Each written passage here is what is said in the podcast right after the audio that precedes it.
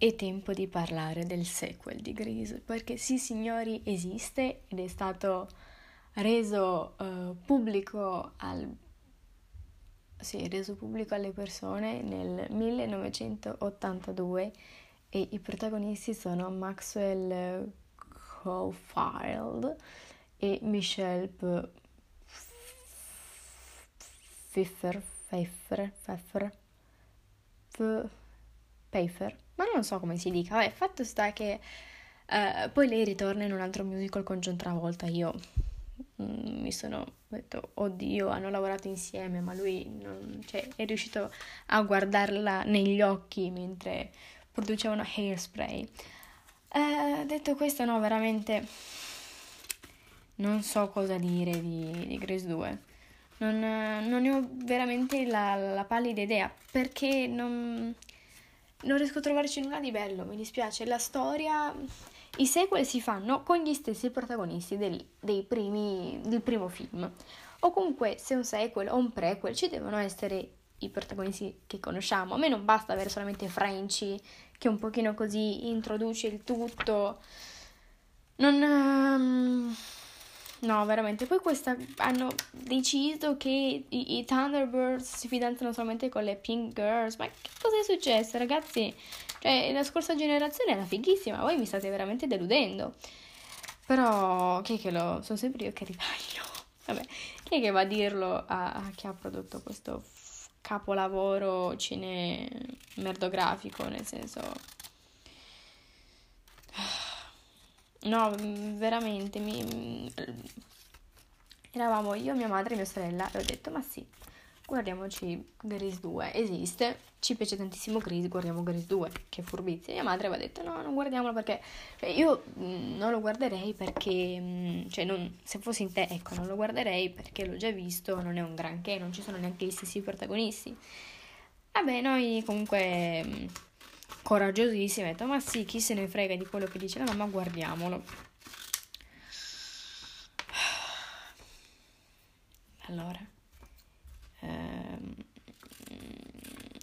le uniche due canzoni che salvo sono una che si chiama Who's That Guy, in cui si chiedono tutti quanti nella scuola chi sia il ragazzo appena arrivato, che poi spoiler, non diventerà per caso il fidanzato della, della protagonista, cioè nel senso sono domande un po' banali. Nel senso, in Grease 1 nessuno si aspettava che Sandy sarebbe diventata riccioluta e Danny si sarebbe messo un golfino da anziano, no? E invece in Grease 2 è così. Vabbè, invece l'altra canzone che si salva, ma solo perché è un pochino goliardica, è Reproduction, che um, viene cantata durante una lezione di penso sia scienze, non tanto educazione sessuale. E allora um, viene ma non lo so neanche che cosa succede. Ci sono loro in classe che urlano reproduction reproduction e, um, e questa è l'unica grande cosa che mi piace di Grace 2 ma è, è ovvio che le stelline eh, non, non, mi ha preso la storia, cioè secondo me la storia non, non ha senso, o comunque fatta così. Calcolando che c'è stato un grande primo film, fare un, un sequel con questa storia là non andava bene. Nel caso fosse, fosse, stato un film singolo, magari sì. Quindi la stellina per um, la storia non mi è piaciuta, no, non c'è. E non c'è neanche per il, um, la catarsi. Aiuto che termini. Quindi siamo a zero stelle, le canzoni non si salvano, mi dispiace. Uh, I balli, sinceramente, se non c'è una buona canzone di sottofondo, il ballo non mi viene da giudicare, da, da giudicarlo, quindi zero per quello. E non ho cantato le canzoni poi dopo, cioè, giusto per prendere un pochino in giro, dico reproduction, reproduction, ma finito lì, quindi mi dispiace, ma sono proprio zero stelle per Gris 2. Ora direi di fare un bel salto all'indietro e ritornare o arrivare, non lo so, al 1952 quando esce Singing in the Rain, detto anche cantando sotto la pioggia in italiano, con protagonisti Gene Kelly, Debbie Reynolds e Donald O'Connor. Sì, mi vanto di sapere l'inglese, ma perché sono giovane.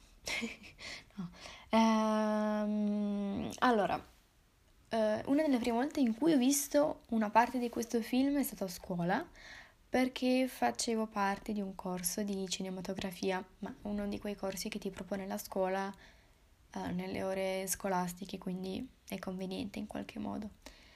Um, l'abbiamo visto perché si parlava del sonoro e del muto e in questo film um, si, si vede appunto questo cambiamento e di come ci sia questa divinizzazione delle celebrità e, ed è interessante, davvero.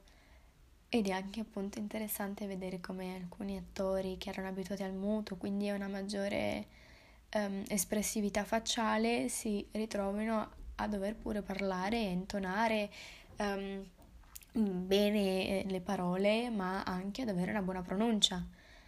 E, ehm, ed è tutto un mondo che chi non fa il doppiatore o chi non fa l'attore, quindi diciamo la maggior parte delle persone non sa che esiste, perché mm, a essere sincera, non, ora come ora non è che mi interessi molto um, sapere come pronunciare la E in modo un po' più stretto, perché non mi serve non...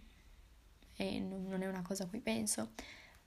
Um, no, detto questo, um, conoscevo appunto la canzone Singing in the Rain, conoscevo la scena in cui c'è lui che canta sotto la pioggia, che combinazione!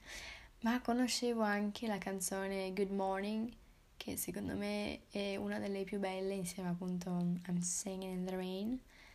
Um, la prima, appunto, Good morning, good morning, we talked all night through.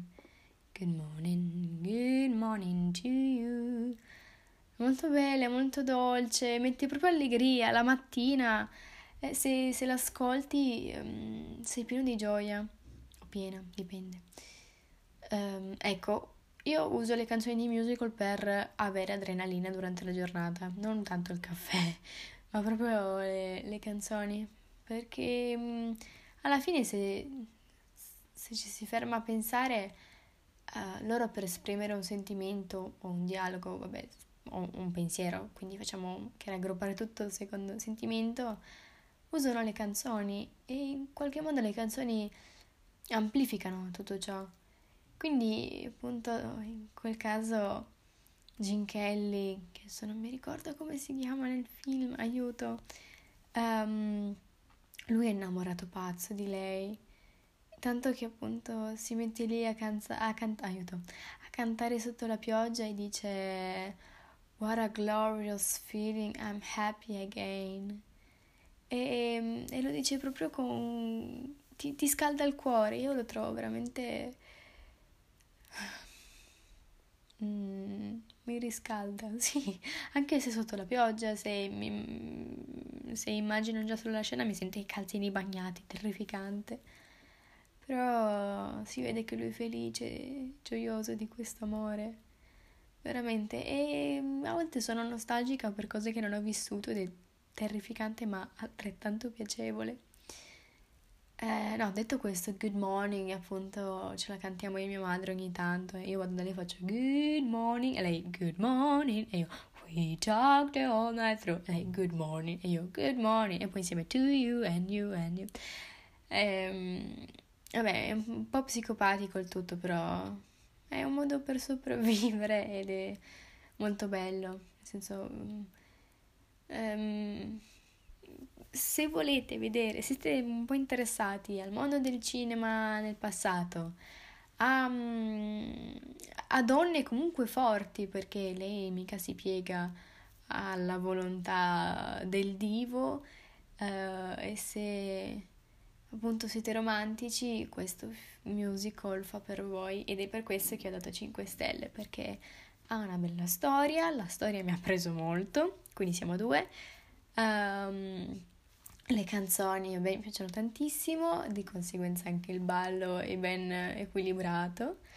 E, e poi sì, mi metto a cantare le canzoni e le so tutte quante a memoria. Quindi 5 stelle piene.